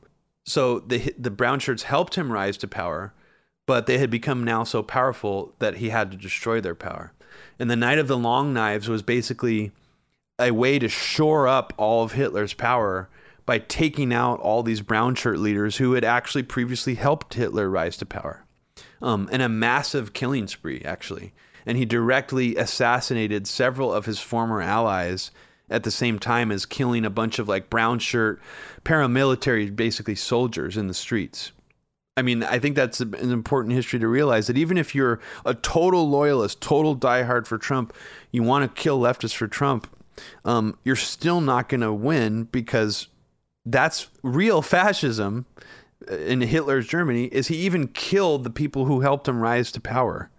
Because that's how much power he needed. I mean, it just it's it, it makes sense, but I don't think most people realize how that works. Yeah, I think a lot of these people um, want to hitch their wagons to power, and so all these alt right people like Paul Joseph Watson, he's just like jizzing his pants at the thought that like he could like go to the White House and stuff, and that's really what this is about. They don't realize the actual consequences of supporting a fascist demagogue and how ugly that can exactly. really get and turn against them extremely quickly.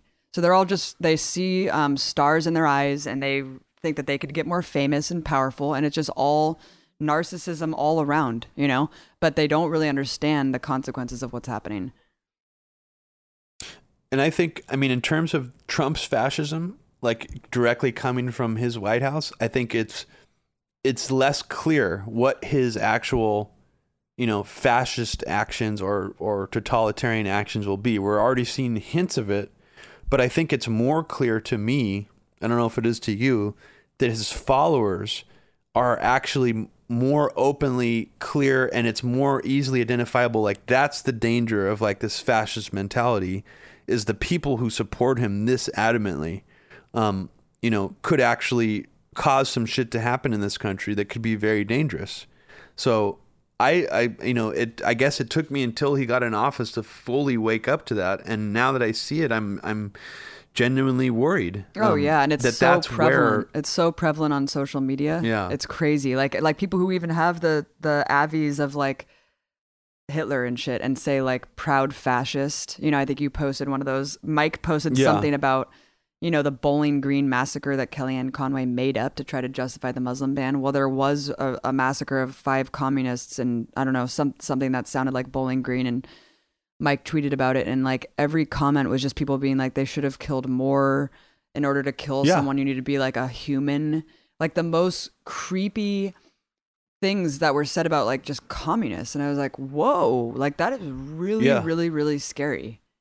Like I think that's where I 10, saw that like, guy- genocidal comments against leftists. Bizarre. Yeah. Yeah. I mean, you have to remember a lot of these like more fascist people in this country, which there are surprisingly a lot of, we're seeing more and more of them every day, are they hate minorities just as much as they hate leftists. And that's important to remember. And I- is like they Mhm. they want to kill leftists. They want to murder them. And I think it- Like, the it- the perfect explanation is Israel. Um, this is, you know, Israel is now like at the peak of where we're going, but the whole ethnic cleansing of Arabs and and Palestinians is also comparable to their hatred of leftists where now you you can barely even find leftists in Israel. That's why there's no hope for change within Israel because the left is non-existent. They've either fled or they're afraid because it's such a fascistic state right now that they have targeted leftists even more than Arabs because they know that leftists are the only barrier to a complete annihilation of Palestine. Um, so whoever's remotely trying to stop them and their genocidal ideology, that's the biggest enemy. And there's a saying in Israel that leftists are AIDS and Arabs are the common cold, that you can't get rid of the common cold unless you get rid of AIDS. And so they they know, and they even Dan has it on video. He's been in rallies, twenty thousand people strong, chanting "Death to leftists, death to the videographers." That's and they target Sal- videographers, Yep. like people who just Yep. that's uh, they that's target B'Tselem, like one of the only human rights organizations in Israel. So what? Why I'm bringing this up is because that's it, it. It makes you realize why their hatred of leftists is so strong, because they and that's the whole social justice warriors. Oh, you can't. You know, it's a victimhood of this white male mentality. Like you're preventing us from like really taking a hard line on Muslims, the leftists. So I don't know if it's the same exact thing. Um, I know that Israel's a lot farther gone than America is. I know that there's a shitload of people who are not racist and not xenophobic who live here. But it is scary being in Israel and seeing them unfurl giant banners of Donald Trump um, at soccer games and stuff like that, cheering him on like he's a god. And there's a good reason for that because they share a lot of the same ideology. Yeah, and and in Israel, it's more understandable because like the population is largely Jewish, and but over here, we're just a bunch of white, you know, like white people believe these things who are like not, they don't have like any real cultural heritage, so it's like it's it's almost like based on like less, um, you know, there's like less of a of a core belief system to it. It's just it is mostly primarily based on they're being victimized you know, which is so weird. It's just such a warped, sad way to see the world that you're the victim, yet, you know, I don't know. I just, I, I, it blows my mind. But I mean, that's that. That's unfortunately the way a lot of these people think, and that's why they scapegoat illegal immigrants and people on the welfare system and stuff. You know, they're taking my wages and they're stealing my money. You know, it's like, well, you're stealing your money too. Who do you think pays for roads and you know the police i don't know it's just it's just such a weird form of scapegoating that i still Yeah. don't understand well, it's but the whole it's the tale as old as time. Um, what's sad is that people still fall for it, and the majority of people still fall for it. And I don't. I just yeah, I guess I am a little bit surprised at how openly bigoted and how how fast that really turned. And there was a lot of people I think who who voted for Trump because of a Rorschach politics. They heard certain things they like and ignored the other things. I think we should still I mean, I and just speaking for me personally, I will still should try to reach people like that because I don't think that they got dog whistled by like Trump's racism and stuff. I think they got dog whistled by Trump's you know crumb trail he left about how he's supposedly anti-war and stuff like that or who didn't want Hillary because they were worried about her ramping up um, you know potential confrontation with Russia. Right. So there are people who held on to these little things to vote for Trump over and I think that those are still people who are very reachable Of because course, yeah. all we have to do is show them that Trump has promised and already signed an executive order to rebuild the military, a core uh, flank of neoconservative ideology. Um, and when you when you build up your military, you don't just let it sit there and not use it. It creates an ex- excuses to go to war. It's it's like a gold rush It's like a self fulfilling prophecy, just like James Risen talks Exactly. about. It's just what Eisenhower warned about. I mean, the military industrial complex creates war by its very nature, by the amount of money made, um, the amount of weapons sold. You don't even need, there's, I mean, that's how wars start these days.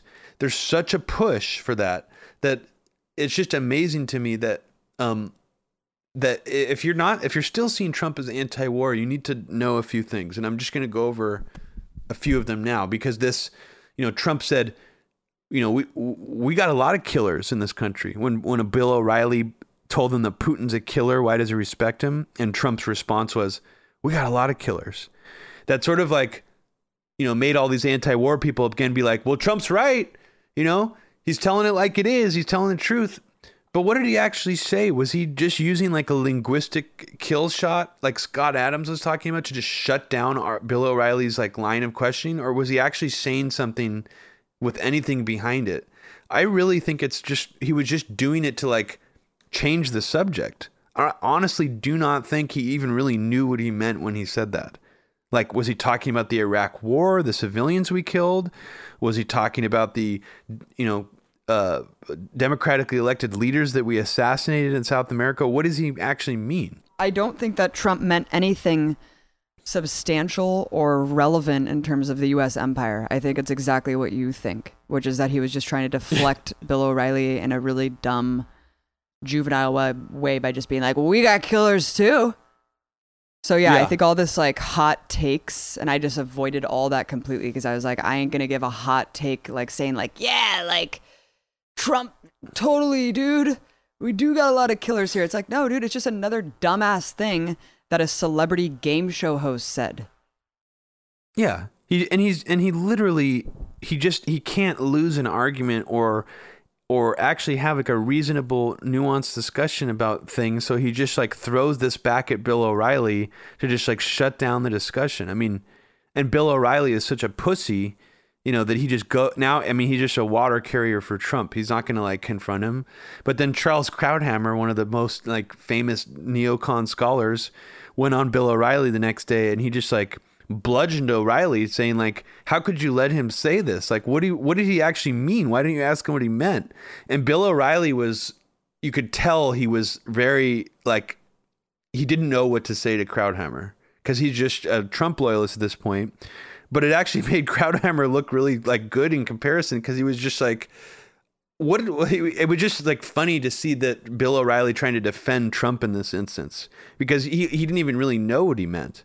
Um, so I thought that was interesting how you know that that hit that sort of anti-war contingent again. They're like, yeah, he's telling it like it is, and and and he's taking the you know he's the naked he's he's making the real face of America naked again. Like this is the real face of America. And I mean, I guess there is some truth to that a little bit in the sense that he's still saying things like we're going to go take their oil. Um, he said to all throughout the campaign, we're going to kill the terrorist families. He already has, in my mind, specifically targeted members of alleged terrorist families and murdered them in some of these raids.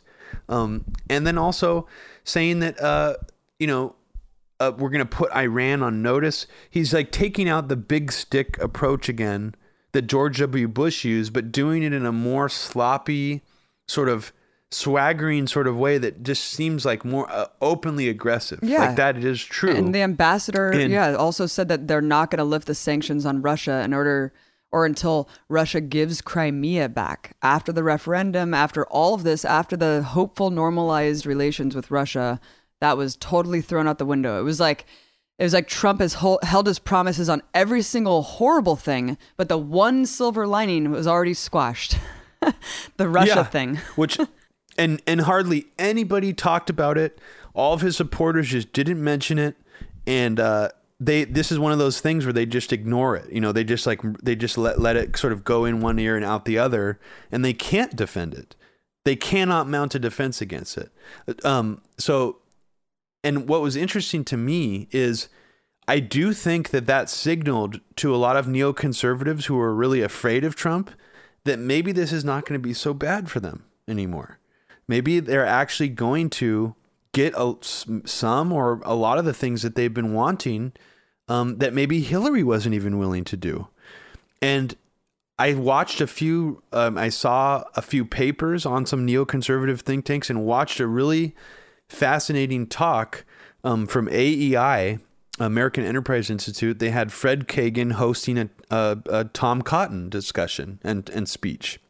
And Tom Cotton is basically a Bill Kristol's puppet. Bill Kristol bought his way into office um, through the Emergency Committee for Israel, Super PAC, um, something like two to three million dollars. Um, totally bought off, uh, puppeted, you know, neoconservative um, senator.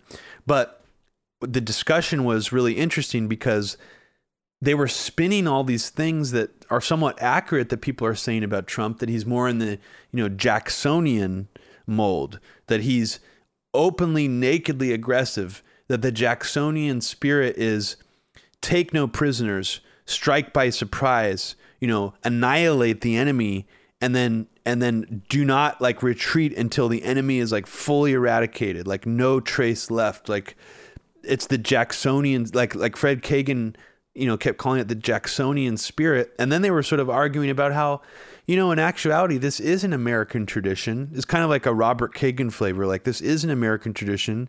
We should embrace it. And yeah Europe's not going to like it but this is a part of our sort of DNA as America and Trump is expressing that. And we are going to have a confrontation with China at a certain point. And it's good that Trump is uh, putting Iran on notice because the deal was horrible, and we need to reverse the deal. And uh, you know, we do need to like to shake the big stick at China and Iran is basically what they were saying in this talk, and they were encouraging that those aspects of Trump's foreign policy. And I don't think they would have done that if he was still fully in detente mode with Russia. I don't think they would have gone there already, and we're already seeing them opening opening up to Trump, and even Gary Schmitt was like, "This isn't." Um, I, I forgot what the title of his article was, but Gary Schmitt's one of the founders of Project for the New American Century, and he was even saying that a lot of this is actually really good. Um, the way Trump is is acting, posturing this way. This is sort of a return of Americana, like Reagan esque mentality. Um, and he was trying to spin it positively, and I was just like, "Wow, this is this is all turned very quickly." Oh, and then Elliott Abrams, Iran Contra criminal responsible for over hundred thousand deaths of uh, people in South America from death squads that he was helping run under Reagan, is now being considered for de- Deputy Secretary of State under Rex Tillerson, someone completely unexperienced in governing, which will basically mean Elliott Abrams is really in charge of the secretary of, of the State Department. Um, and and what's even funnier is it's like all these anti-war critics who are still holding on to some hope for Trump. They're like, "Don't bring in Elliott Abrams, Trump. Don't do it. Like, don't. We can't let you do this." But the other choice, the only other choice he's considering is Paula Dobriansky, who's a PNAC member and signatory. So it's like, so both choices are are classic, like in the the most specific mold possible, neoconservatives running the State Department. We didn't even have a neoconservative running the State Department under Obama. I mean, I, I- what I'm saying is we didn't have, you know, the person in charge of it was more of like a realist, um, you know, John Kerry and stuff. Hillary Clinton was was kind of in the middle. You know, she was definitely more neoconservative, but um, this is really really dangerous and bad. Uh, what, what's about to happen? Um, and that's I, that should be a wake up call to anybody who thinks that Trump is anti-war, who doesn't think he wants a nation build. Um, it's completely BS. I mean, let's just say in theory he doesn't want a nation build. You know, the specific aspect of neoconservatism, which is imposing our values on other sovereign nations. Let's just say he doesn't want to do that. Well, guess what? Flynn wants to wage holy war against Islam. Uh, Bannon wants to wage holy war against Islam. The, the, I mean, they they that's not not a literal quote of theirs, but they talk in this language that is way more sort of holy war crusader language that George W. Bush never used and his nobody's administration used. Yeah, it- and they're bringing that back. Yeah, Bannon Um, said we're going to war um, with a major war with the Middle East again, clearly. And he also said we're going to war in the South China Sea in five to 10 years. That's a fact. Um, and, he, and he's called Yeah. both of them expansionist. He keeps calling China expansionist China. What does that mean? Like by via capitalism? Well, then stop buying fucking Chinese products. I guess that's their whole thing, right? The nationalist. I'm an economic nationalist. Oh, he, I don't does he want actually Asian. use that phrase? Dude, yeah. He says, I'm not a white nationalist. I'm an economic nationalist. Yeah, dude. Would- would- but he. Well, no, the expansionist characterization Oh. of China Oh, is yeah. interesting. Yeah, yeah, he says that- expansionist that's China- straight neoconservatism Yep. language. He said he said China is expansionist and Islam is expansionist, and he calls them the war on two fronts. Yeah. So, and and what's interesting is you're going to see Breitbart adopting more and more neoconservative values on their website. So normally, websites like Washington Free Beacon and some of these other conservative websites would be pushing more of the neoconservative um, foreign policy stuff. But now Breitbart is already escalate, you know, trying to escalate the confrontations with Iran and defending this big stick approach more. Um, so that's going to be that's an interesting development to watch. You know, Bannon. I I know I don't know what his you know if he's like a, ever butt heads with any actual neoconservatives, but there is some bridge. There is a bridge being built right now between the two worlds that is very very dangerous. I think it's potentially way more dangerous than the George W. Bush administration was course. um, because you have ethno nationalism, people who aren't even putting this face on of like liberta- you know, liberal interventionism, humanitarianism, and it, it is just naked, like like Flynn, straight up. Islam is a cancer, and it needs to be removed like a cancer. I mean, that's fucking nuts that he actually said that. Trying not to get overwhelmed and paralyzed by how awful th- things seem right now. They are awful, but there is a a positive um, other side to this where people on the left and people who uh you know are very unhappy with what's going on right now are growing exponentially um by the day i mean you know and and the right wing and, and sort of the more conspiracy right wing will try to say that it's all soros they're not going to be i mean that that talking point you know may be effective to certain people now but it's once it's like mass marches, you know, happening, blocking roads everywhere, um, you know, blocking entrances to the places. I mean, uh, in mass nationwide, um, it's going to be fucking on. And if you brown shirts want to come out and, uh, you know, try to start some shit, I mean, good luck. I mean, I that's what's so interesting to me about this is even if the brown shirts want to for Trump want to try to like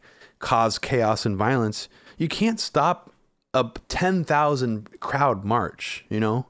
Um, and the right wing, you know, protest contingent movement, the pro Trump protesters, they will be absolutely fucking dwarfed by the energy uh, that's about to explode in their fucking faces. And I think that that's that's what we need to be like excited about is there is a fire right now happening um, that's really energizing a lot of people. And we're going to see activist actions from the left in, in ways that we have never seen at least not not in my lifetime. So i'm excited about that. And I think that's a very positive sign.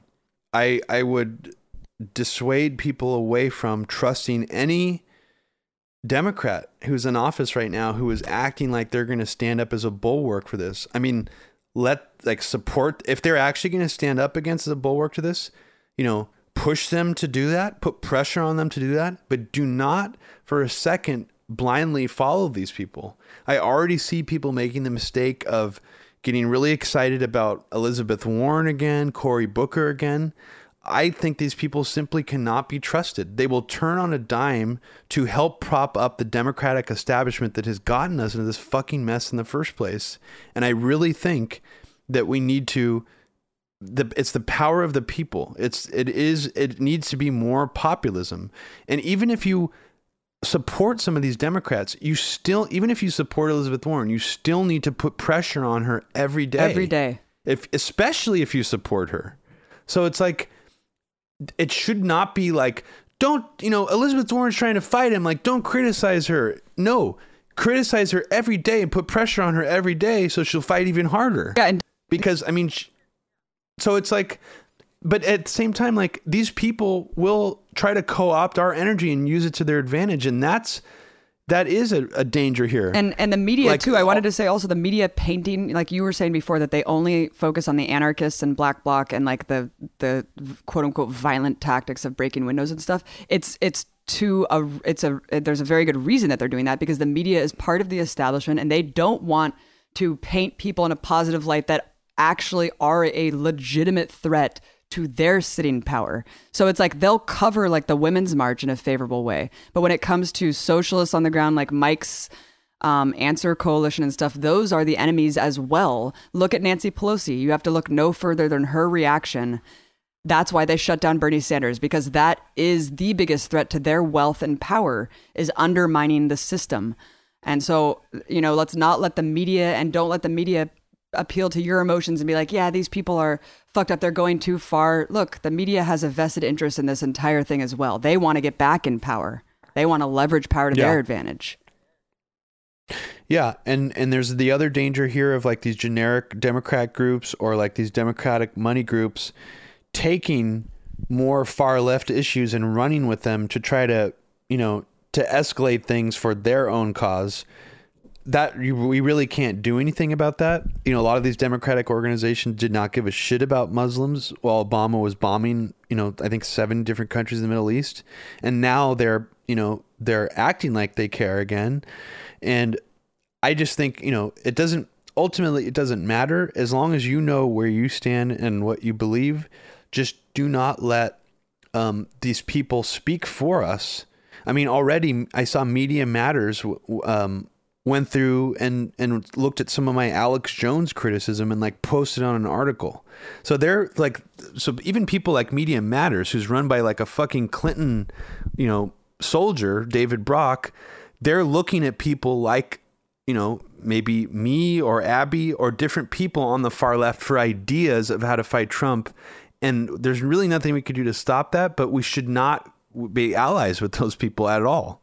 But they are propping up parts of the establishment that are going to hinder us from properly fighting Trump. So I, I just discourage being bedfellows with those kinds of people um, if you can help it and just maintain your independence.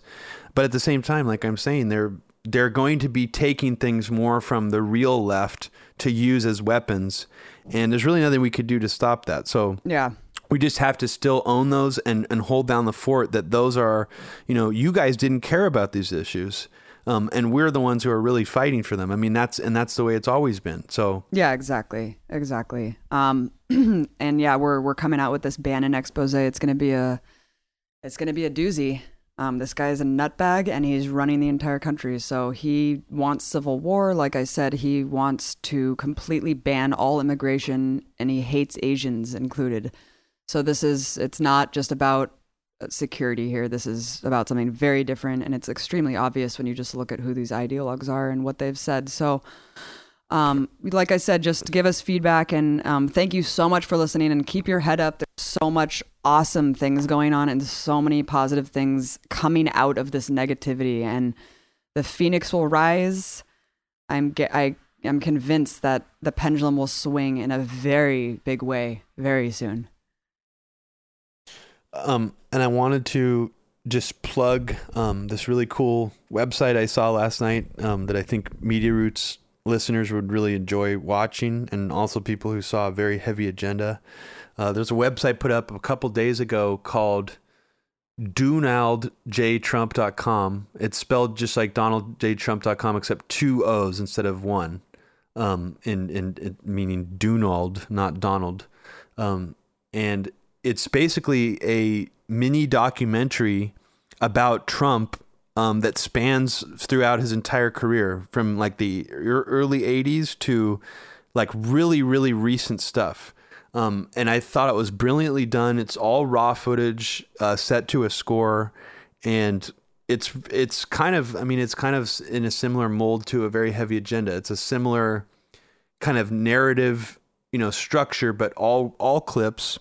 And what's also cool about this website is it actually plays in a random order. It's not cut together like a movie. It's a it's actually a random collage, but it's done so well you actually feel like you're watching a movie until it repeats the clips until you start seeing the whole cycle go through. Um, but everybody check out this website. It's it it just really puts everything into focus. Um, I it's where I saw the Flynn talking about Islam is cancer. There's some creepy Bannon clips in it. Um, it's a great it's a great website. Um, and please donate to us on Patreon, uh, Media Roots Radio. We could really use your support and um, check out the Empire Files and Media Roots website and uh, follow me and Abby on Twitter at Abby Martin and at Fluorescent Grey. Peace.